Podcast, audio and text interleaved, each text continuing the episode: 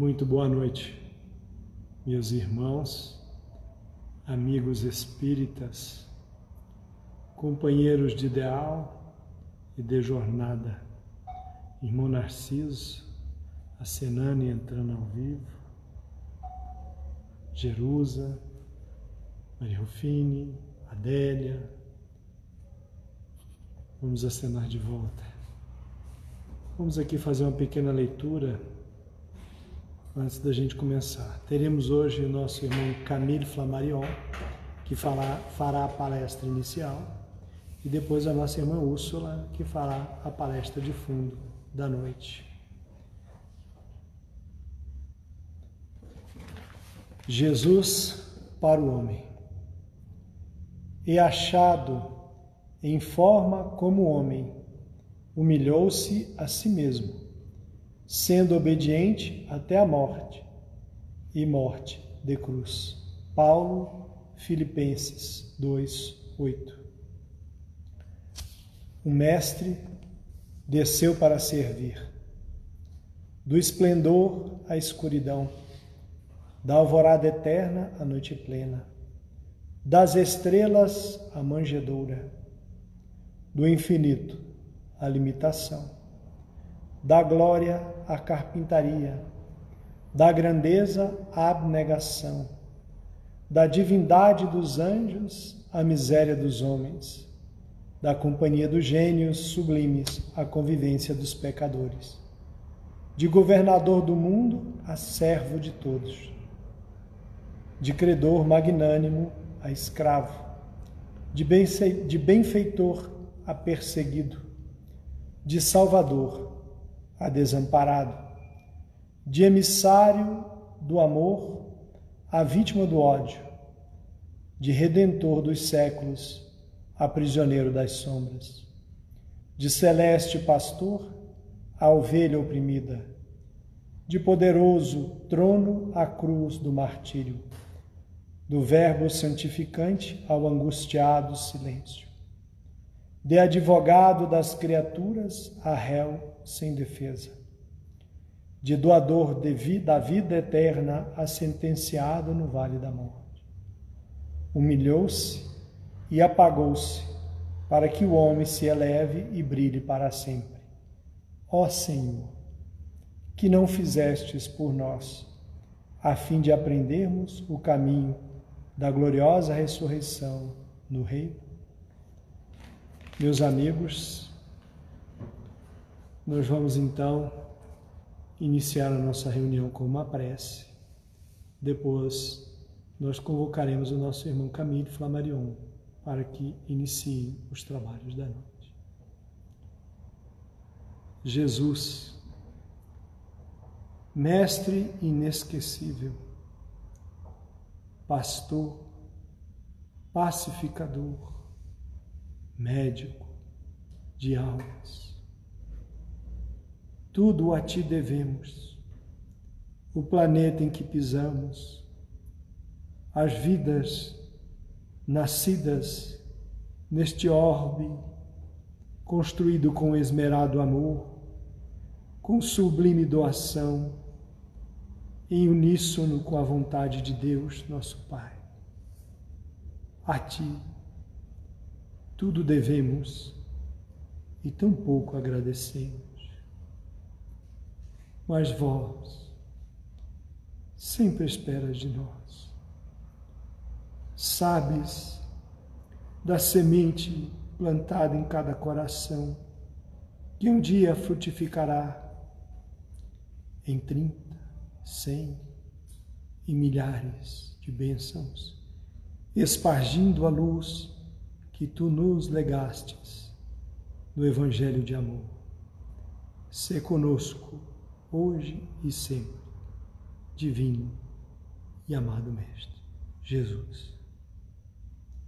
E assim, agradecendo a presença de todos os irmãos que aqui se encontram virtualmente, agradecendo a presença dos inúmeros espíritos, amigos, trabalhadores dessa casa e daqueles que assistem este momento, nós convocamos o nosso irmão Camille para fazer a leitura do livro Pão Nosso, 96, se não me falha a memória, e depois a nossa irmã Úrsula. Boa noite a todos. Camille.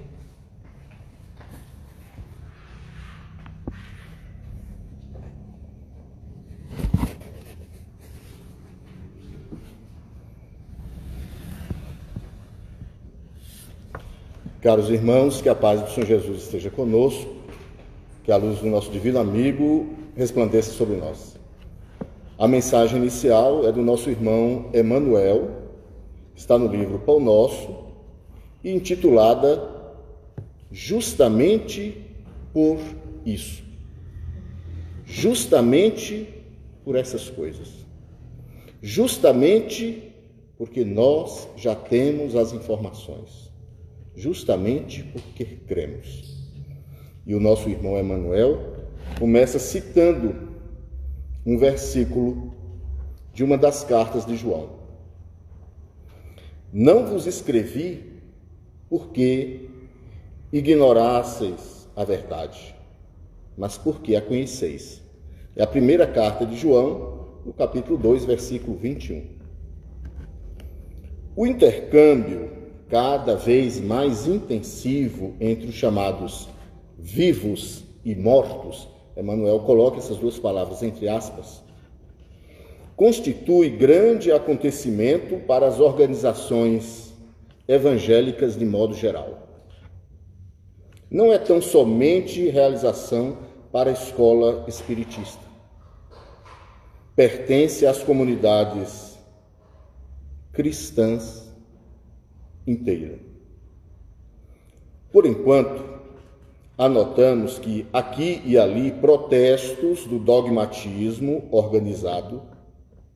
Entretanto, a revivescência da verdade assim o exige. Toda aquisição tem seu preço. E qualquer renovação encontrará obstáculos espontâneos. Dia virá em que as várias subdivisões do evangelismo compreenderão a divina finalidade do novo concerto. O movimento de troca espiritual entre as duas esferas é cada vez mais dilatado. O devotamento dos desencarnados provoca a atenção dos encarnados. O Senhor permitiu Mundial Pentecostes para o reajustamento da realidade eterna. Convém notar, contudo, que as vozes comovedoras e revigorantes do além repetem comumente velhas fórmulas da revelação e relembram o passado da sabedoria terrestre, a fim de extrair conceituação mais respeitável referentemente à vida. É neste ponto que recordamos as palavras de João interrogando sinceramente: comunicar-se-ão os mortos com os vivos, porque os homens ignoram a verdade? Isso não. Se os que partem falam novamente aos que ficam, é que estes conhecem o caminho da redenção com Jesus, mas não se animam nem se dedicam a trilhá-lo. João, quando encaminhou essa carta aos cristãos, a todos os cristãos, a carta de João é classificada como carta universal, porque não encaminhava a uma determinada, determinada comunidade de uma cidade, mas a todos os cristãos. Ele os exortava à mudança de conduta, a conduzir-se de acordo com o Evangelho, porque todos aqueles que pertenciam a essa comunidade já acreditavam, já aceitavam aquela revelação trazida pelo Senhor Jesus. Valendo-se Dessa, deste versículo, Emmanuel se dirige a todos nós. Primeiro, a nós que já lidamos com a mediunidade. Primeiro, advertindo que a mediunidade, o intercâmbio entre os dois, as duas esferas da vida, não vai acontecer, não é, não pertence ao Espiritismo, mas a todas as religiões cristãs. Um dia chegará em que todos compreenderão esse fenômeno, esse intercâmbio, a sua importância. Ele não nos revela aqui quando e nem como. Quantas coisas já aconteciam, aconteciam no passado que nós não imaginávamos, que hoje estaria estendido ao mundo inteiro. Como um exemplo bem clássico é o monoteísmo. Como isso se deu? A partir de que momento? Quais transformações aconteceram no curso da história que levaram civilizações a mudarem a crença? Então ele diz aqui, lembra-nos, que esse fenômeno será aceito por todos. E que, mesmo hoje, não nos moldes que ocorrem nos centros espíritas, que tem estudo sistematizado, que tem o livro dos médiuns orientando todo o trabalho mediúnico, mas o intercâmbio, a procura pelo mundo espiritual já acontece em larga escala, embora o dogmatismo de algumas religiões. Mas isso é natural, diz Emmanuel, isso é natural. A revivescência de uma realidade sofre oposições.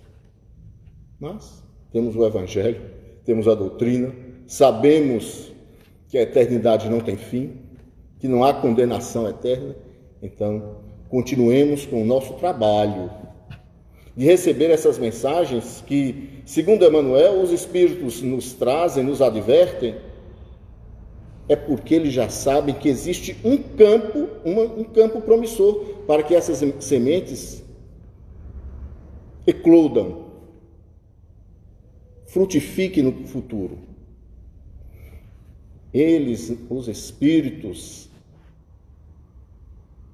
que trabalham na seara do Evangelho, eles nos falam, não porque nós ignoramos essa realidade espiritual, não é porque nós já sabemos, já reconhecemos como verdadeira, como certos ensinamentos do Cristo, porém, por um descuido, uma falha, por múltiplas razões, nós ainda teimamos em não seguir adequadamente. Uma advertência para que aproveitemos porque quando estamos desencarnados, que passamos a reconhecer a realidade das consequências que fizemos aqui, uma apreensão. Ah, meu Deus, por que, que eu não me dediquei tanto? Por que eu não promovi o desenvolvimento de virtudes que no plano físico havia um ambiente favorável para que isso acontecesse? Essa é a mensagem do nosso irmão Emmanuel a todos nós, espíritas, exortando-nos a tentarmos, a observarmos com mais cuidado as lições dos espíritos mensageiros do Senhor, trazendo orientações de conduta para que pautemos o nosso dia a dia, o nosso fazer de acordo com essas lições. Caríssimos irmãos, que a paz do Senhor Jesus esteja conosco, que a luz do nosso divino amigo continue resplandecendo sobre nós.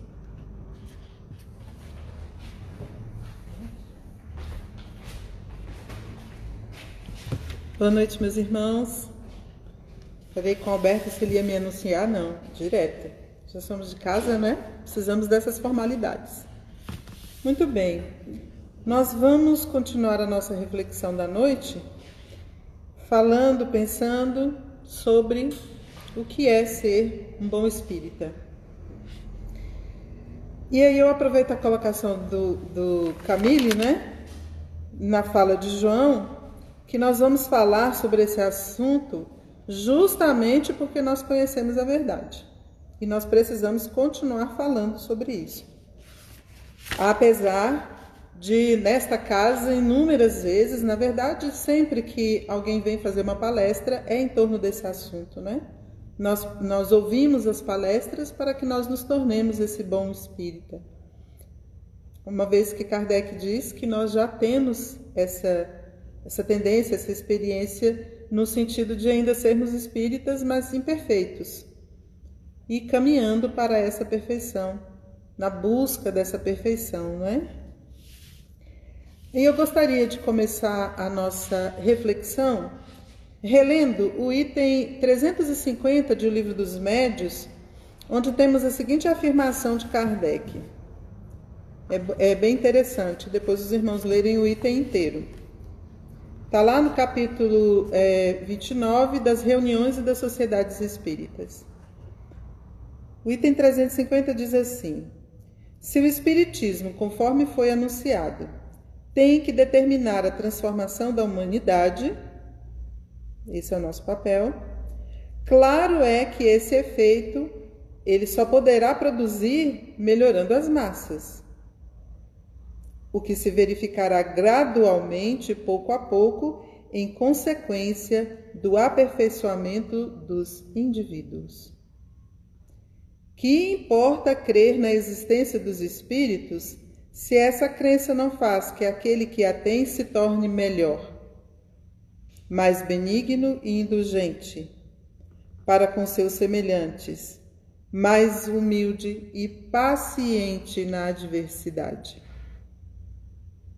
Assim, poderiam todos os homens acreditar nas manifestações dos espíritos, conforme Emmanuel nos explica agora, né, na, na colocação do caminho, mas a humanidade ficaria estacionária, porque o fenômeno e o estudo do fenômeno ele é acessório, como vai colocar Kardec numa outra mensagem.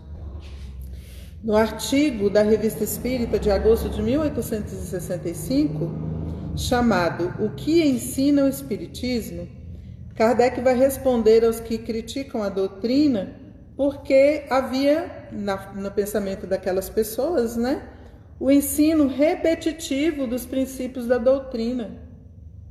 Eles acreditavam que a partir da publicação de cada uma das obras ocorreriam novidades, né? Informações, revelações do plano é, su, é, do plano superior em torno de eventos com os homens, como se fosse uma grande mãe de santo, não é? Como se o Espiritismo fosse um, um grande profeta que vai identificar aquilo que aconteceu no passado e os fenômenos do futuro numa situação de enciclopédia. E aí, eles também achavam que era muito é, prosaico, né, muito comum, uma doutrina que se diria tão reveladora, ficar repetidamente falando sobre a melhoria do homem sobre a caridade, eles não entendiam. Ah, esse artigo de Kardec ele é bem grande e ele é muito detalhado, mas nós vamos nos ater ao seguinte. Ele coloca: em todas as coisas, as ideias novas devem encaixar-se nas já adquiridas. Se estas ideias não estão suficientemente elaboradas e consolidadas no cérebro, se o espírito não as assimilou, aquelas ideias que aí quisermos implantar não criarão raízes. Estaremos semeando no vazio. Era o início da explicação dele para esses nossos irmãos lá, né? Ele diz que da mesma forma ocorre com relação ao espiritismo. Os adeptos de tal modo aproveitam o que ele até hoje ensinou, que mais nada mantêm a fazer, os adeptos do Espiritismo naquela época e, obviamente, hoje, não é? Que a mensagem é para nós hoje. O Espiritismo já ensinou tudo o que tinha para ensinar, de maneira que as pessoas precisam de novidades? Essa era a pergunta de Kardec, não é? Aí ele vai bem no nosso, né, no nosso, no nosso, no nosso cantinho doído. Ele pergunta assim: são os espíritas de tal modo caridosos desprovidos de orgulho? São desinteressados, benevolentes para com seus semelhantes? Moderam tanto assim as suas paixões? Abjuraram o ódio, a inveja e o ciúme? Enfim, são tão perfeitos que de agora em diante seja supérfluo pregar-lhes a caridade, a humildade, a abnegação? Essa pretensão por si só provaria quanto ainda necessitam dessas lições elementares que alguns consideram fastidiosas e pueris. Nós sabemos que nós temos esse tipo de irmão dentro do meio espírita e nas outras religiões também, né? É, entretanto, somente com auxílio dessas instruções repetidas que aqueles que as aproveitarem poderão elevar-se bastante para se tornarem dignos de receber um ensinamento superior. Nós não estamos dando conta ainda nem do que nós estamos estudando. Quando nós pegamos o livro dos médios, qualquer livro da obra básica da codificação, ou qualquer outra obra daqueles espíritos também envolvidos né, com esse espiritismo mais objetivo, nós vamos verificando que a cada leitura nós encontramos coisas novas na obra. Porque a nossa capacidade de leitura e apreciação, ela está ampliada. Ela está diferenciada. O texto é o mesmo, mas nós vamos fazer essa leitura de modo diferente. Aí ele diz assim: ainda no mesmo artigo. O Espiritismo tem como objetivo a regeneração da humanidade. Ora, não podendo essa regeneração operar-se senão pelo progresso moral, daí resulta que seu objetivo essencial é o melhoramento de cada um. Não é o objetivo do Espiritismo fazer, fazer palestras públicas. Não é objetivo do Espiritismo fazer o estudo sistematizado, a evangelização de infância e juventude, nem as reuniões mediúnicas. Tudo isso nós realizamos para que nós possamos alcançar o objetivo do Espiritismo, que é a mudança do indivíduo para que ocorra a mudança da humanidade. Então é fundamental que quando eu, Camilo, Alberto aqui presentes, nós estamos aqui conversando com todos, nós entendamos que se esta, esses ensinamentos, não é? Que aquela mensagem que o Alberto leu, aquela mensagem que Camille refletiu conosco e todo esse trabalho que nós estamos realizando agora precisa fazer diferença para nós, cada um de nós indivíduo. Para que nós não repitamos, meus irmãos, o que já vínhamos fazendo em situações anteriores, não é? Passamos pelo fanatismo, pelo misticismo, pela descrença, provavelmente, né? A ponto de que necessitaríamos do espiritismo sendo muito objetivo e muito claro e não nos dando margens para dúvidas. Porque não há margens para dúvidas. Nós vamos fazendo esse estudo em conjunto, trabalhando em conjunto, um lapidando o outro e nós na, nessa tentativa constante de melhoria. Nós sabemos, Kardec foi muito claro no Evangelho, o bom espírita é aquele que vai procurar a sua transformação, vai buscar diminuir as suas más inclinações no cotidiano. Porque é isso que aquela expressão quer dizer. E é, é muito importante que ela entre sim pelo nosso raciocínio, o Espiritismo é uma fé raciocinada, que nós trabalhemos na compreensão dos conceitos, dos detalhes do conceito, não é? À medida que nós vamos estudando, cada frase vira um texto, para que nós possamos refletir ali na minúcia. Mas se isto não significa a nossa transformação de modo pleno, dentro daqueles limites que nós vamos possuir, então nós só temos mais uma palestra de filosofia, a reunião mediúnica, como nós sabemos dentro do movimento espírita, passa a ser apenas uma sessão de fenômenos, onde as pessoas buscam materialização de objetos, de pessoas, e não o atendimento dos necessitados, não é? Todo o trabalho que nós realizamos passa a ser só mais uma, uma forma de aprendizado, conhecimento de algo a mais, e não dentro do propósito que o Espiritismo tem, que o codificador deixa claro para nós. Nós, a, a parte científica do Espiritismo estuda o espírito, mas a filosofia e a religião nos obriga que esse conhecimento passe a ser um objeto de transformação de cada um de nós.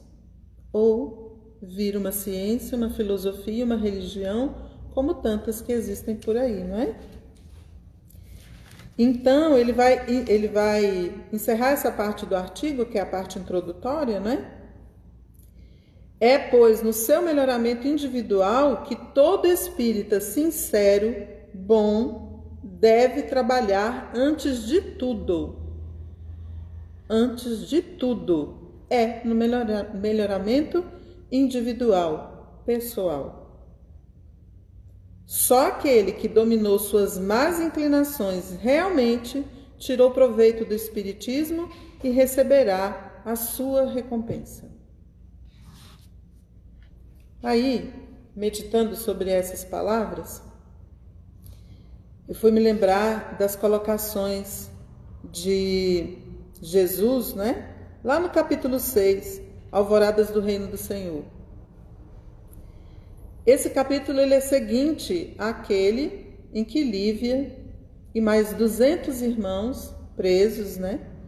Já tinham passado por muitos sacrifícios dentro das, célula, das celas, porque Emmanuel descreve as celas e elas são imundas, as pessoas estão com fome, as pessoas estão com sede, elas não têm onde fazer suas necessidades fisiológicas e tudo ocorre ali dentro daquelas celas na expectativa do que vai acontecer naquele dia. Então, Emmanuel descreve que mais do que em outros dias, a multidão estava assim, doida para que os jogos começassem e encerrassem com a destruição dos cristãos comidos pelas feras.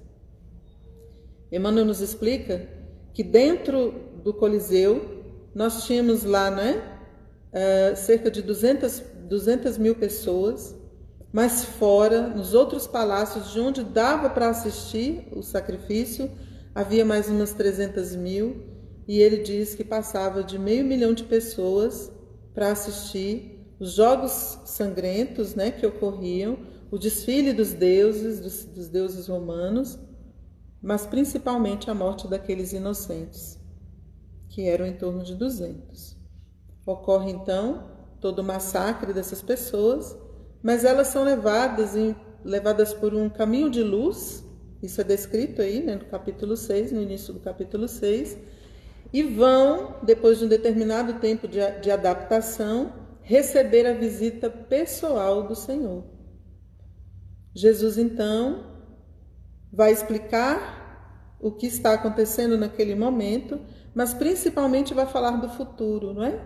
E tem uma passagem muito, muito interessante que ele coloca o seguinte: Exausto de receber os fluidos venenosos da ignomínia e da iniquidade de seus habitantes, o próprio planeta protestará contra a impenitência dos homens.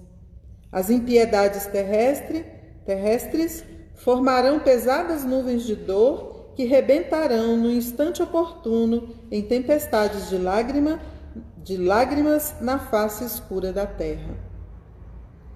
Aí a gente termina esse parágrafo assim, né? Nossa, tudo no plural, né?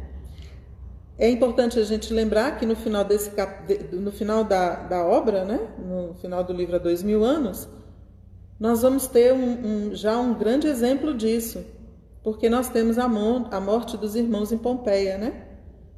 Publio Lentulus Emmanuel, aquela época, vai morrer exatamente nesse, nesse terremoto provocado pelo vulcão, não é? Mas ele está falando de todos os tempos vindouros em que a gente consiga fazer com que esse planeta não, não, não se estabeleça em equilíbrio através das nossas atitudes que são geradas pelo nosso pensamento. O pensamento é o primeiro, não é? que vai fazer com que todo o restante das coisas se desorganizem, porque nós, indivíduos, estamos desorganizados, mesmo com todo o conhecimento que nós temos, né? Aliás, a mensagem é exatamente porque nós conhecemos a verdade, né, Camila? Muito bem. Aí, no Código Divino, que é uma mensagem do livro Bezerra Chico e Você, de 1969, essa mensagem foi psicografada pelo próprio Chico, Emmanuel vai nos colocar o seguinte: Outrora, os mártires sofreram nos circos para doar ao mundo o esplendor da revelação. Hoje, porém, os seguidores do Mestre Divino têm agora uma luta renovadora no santuário íntimo. No santuário íntimo. É dentro de nós, meus irmãos, o novo circo. É dentro de nós que nós estamos entregando as nossas oportunidades, como colocou Camille, né? As nossas oportunidades diárias para as feras do medo, para as feras da ansiedade, para as feras, as feras da descrença, do esquecimento de que Deus é soberanamente justo e bom e que Ele está no comando de tudo, porque nós estamos em Deus. Deus habita tudo, absolutamente cada átomo que existe. Porque ali está a sua presença, a sua herança. Dentro de toda uma caminhada que nós temos, nós não estamos sós. E isso precisa estar sendo repetido várias vezes, né? Kardec coloca lá no, no artigo da Revista Espírita que a repetição ela é necessária para que nós possamos não apenas conhecer, mas compreender, passar a transformar essas informações, tanto em benefício para nós mesmos quanto para os outros. E às vezes nós esquecemos isso nos detalhes do cotidiano. Diante de determinadas escolhas, nós ficamos com aquela pessoa que nós somos hoje e esquecemos aquele ser eterno que nós passamos a ser a partir da criação do Pai. Que nós somos a soma, sim, de muitos, muitos problemas, muitas derrotas, muitos insucessos, é verdade. Mas somos também a soma dos nossos acertos, daquilo que nós já construímos e consolidamos dentro da nossa personalidade a partir daquilo que recebemos, e os irmãos sabem que muito mais depois do nosso contato com o Espiritismo. Não temos mais desculpas para nossa rebeldia, para nosso questionamento. Ah, por que, que Deus está permitindo isso, não é? Todas essas coisas precisam ser reorganizadas dentro dos nossos sentimentos. Eu posso, por exemplo, perguntar aos irmãos: por que o medo da morte? Ainda que não seja, como disse o André Brandão, né, na palestra de sábado, nós não temos talvez alguns de nós, ou muitos de nós, medo do fenômeno da morte. Nós temos medo do que a nossa consciência vai cobrar a partir daquilo que não realizamos. Muitos irmãos, o irmão Jacó fala em Voltei tanto que ele ficou preocupado, né? Ali a consciência cobrando, perdendo tempo, não é, meus irmãos? Todos os dias é dia de nos prepararmos para o fenômeno da morte. Isso nós analisamos na aula ontem da Federação Espírita Brasileira. Eles estão realizando um curso sobre a obra psicológica de Joana de Ângeles. E a nossa mentora vai falar sobre essa questão de que nós temos dificuldades ainda, por conta de toda a herança que nós trazemos, de lidar com o fenômeno da morte, principalmente porque nós ficamos preocupados com o que nós vamos deixar de realizar ao invés de fazer ao invés de realizar, de deixar de perder as oportunidades, né, Camille? Como ele colocou aqui no início. O Alberto foi citando na mensagem inicial, os irmãos que chegaram depois, por favor, voltem e assistam novamente, porque só tem 24 horas, né, Alberto? Não, está ficando no GTG. Ah, agora está ficando no GTG. Isso. Isso. Ó. Permanente. Estamos no outro patamar, vejam só os irmãos, né? Mas é, ouçam novamente, revisem a mensagem, observem item por item o que o nosso mestre de amor, todo o sacrifício que ele fez para que hoje nós estejamos aqui com a segurança de que a morte não existe com a certeza de que nós temos condições de parar de reclamar, de parar de ter medo, ansiedade e fazer o que nós precisamos fazer. Utilizar o nosso tempo para isso. Para que nós possamos renovar o nosso pensamento e as nossas atitudes no cotidiano. Foram muitos os sacrifícios do nosso Mestre. E hoje o sacrifício não é mais enfrentando as feras de fora, mas sim essas interiores. E eu pergunto aos irmãos, como eu disse antes, né, queria fazê-lo. Você se lembra de todas as vezes que morreu? Você se lembra, Camila? Lembra, Alberto? Eu não lembro, meus irmãos.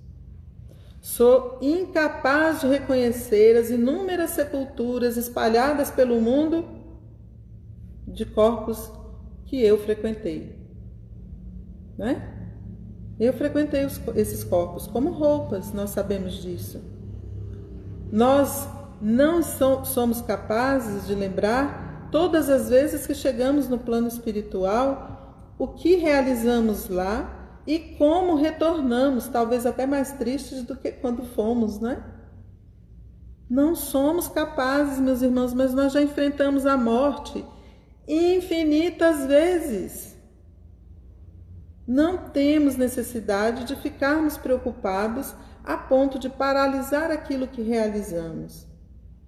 Somos capazes de enfrentar esse fenômeno com tranquilidade, inclusive lidando com aquilo que a nossa consciência vai cobrar. Eu lembro de um dos primeiros livros que saíram com é, colocações do, do Dr. Inácio Ferreira né, sobre a sua desencarnação. Eu gosto muito de uma passagem, dentro de tudo que, que eu li no livro, mas uma passagem que eu gosto é quando ele diz assim: Eu cheguei no hospital, fiquei lá deitado e as pessoas passavam para lá e para cá, me atendiam e eu continuava lá deitado. Até que um dia eu fui à janela, vi que no pátio havia algum tipo de sujeira, olhei que tinha uma vassoura encostada, peguei a vassoura e fui trabalhar. E o mentor, que estava ali cuidando daquela área do hospital, passou, chegou até mim, deu um tapinha nas minhas costas e disse: até que enfim, né, meu irmão? Estava esperando o que para trabalhar? Nosso irmão Inácio Ferreira estava esperando que alguém viesse perguntar como ele estava, né? O que ele estava sentindo, quais as culpas que ele trazia, os problemas de consciência. Não temos tempo para culpa, meus irmãos. Não temos. Fizemos ontem, erramos, ótimo, levanta, sacode a poeira, dá a volta por cima, pega a vassoura e vamos realizar o trabalho. É assim que nós vamos crescer. É assim que nós vamos conseguir agradecer o Mestre tudo aquilo que ele realizou. E vamos também alcançar esse caminho de luz que os mártires alcançaram porque se entregaram plenamente nos braços do Mestre independente da dor, independente do sacrifício. Sacrifício esse que hoje, gente, que é menor. Vamos, né? Fazendo essa comparação, nossos sacrifícios hoje de mudança do nosso comportamento são menores do que os nossos irmãos no passado conseguiram realizar. Vamos então incomodar o nosso espírito ao invés de incomodar o nosso corpo, porque nós não precisamos de mártires do corpo, nós precisamos de nós que nós consigamos realizar a transformação do nosso espírito nas pequenas coisas que vêm nos atrapalhando, que vêm assim atrasando a nossa caminhada. Aproveitando esse momento difícil que todos nós estamos passando, esses distanciamentos todos, para que nós possamos crescer mais ainda na direção de Jesus, na direção do Pai e na nossa direção de espíritos eternos que somos. Que Jesus nos abençoe, nos guarde e que nós possamos continuar juntos, ainda que separados. Uma boa noite a todos.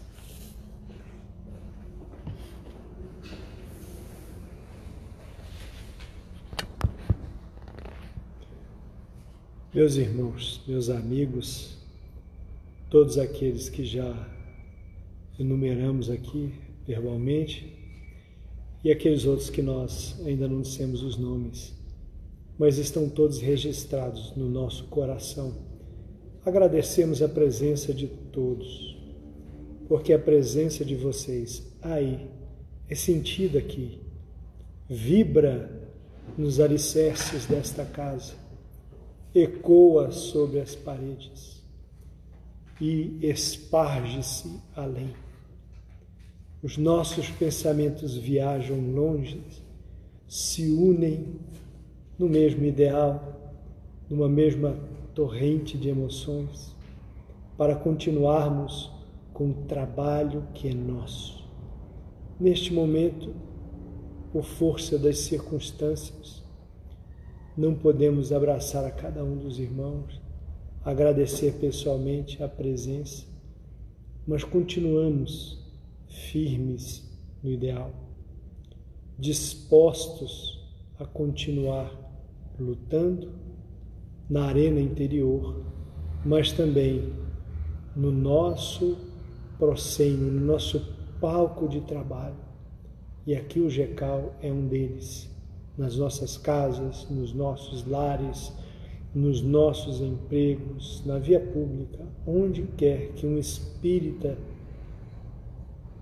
modificado esteja, o ambiente aí também o estará porque sentirá o peso das suas vibrações no bom sentido.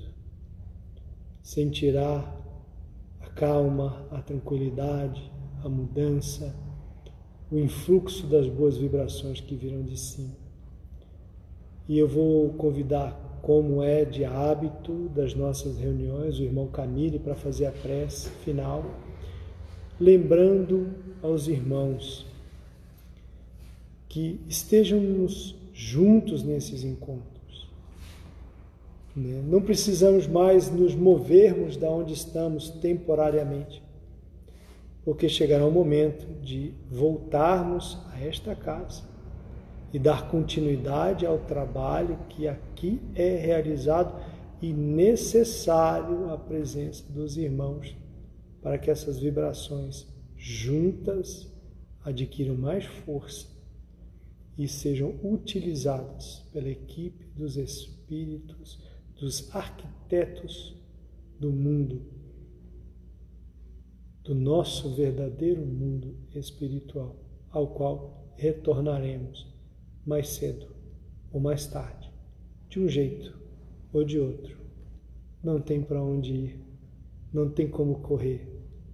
Nós deixaremos esta casa física e voltaremos para a nossa casa definitiva. Camille, então pode fazer a prece de encerramento para nós. No próximo sábado, se tudo der certo, a nossa irmã Patrícia estará conosco. Lembramos, chame os amigos, chame os parentes, propaguem. Muitas pessoas estão precisando neste momento que nós passamos de boas notícias de boas palavras, de boas vibrações, de bons exemplos de caminho e de luz que a doutrina espírita tem sobejamente no seu arsenal de consolações, dispostas a ajudar aquele que esta verdade chega. Um abraço a todos. Camilo.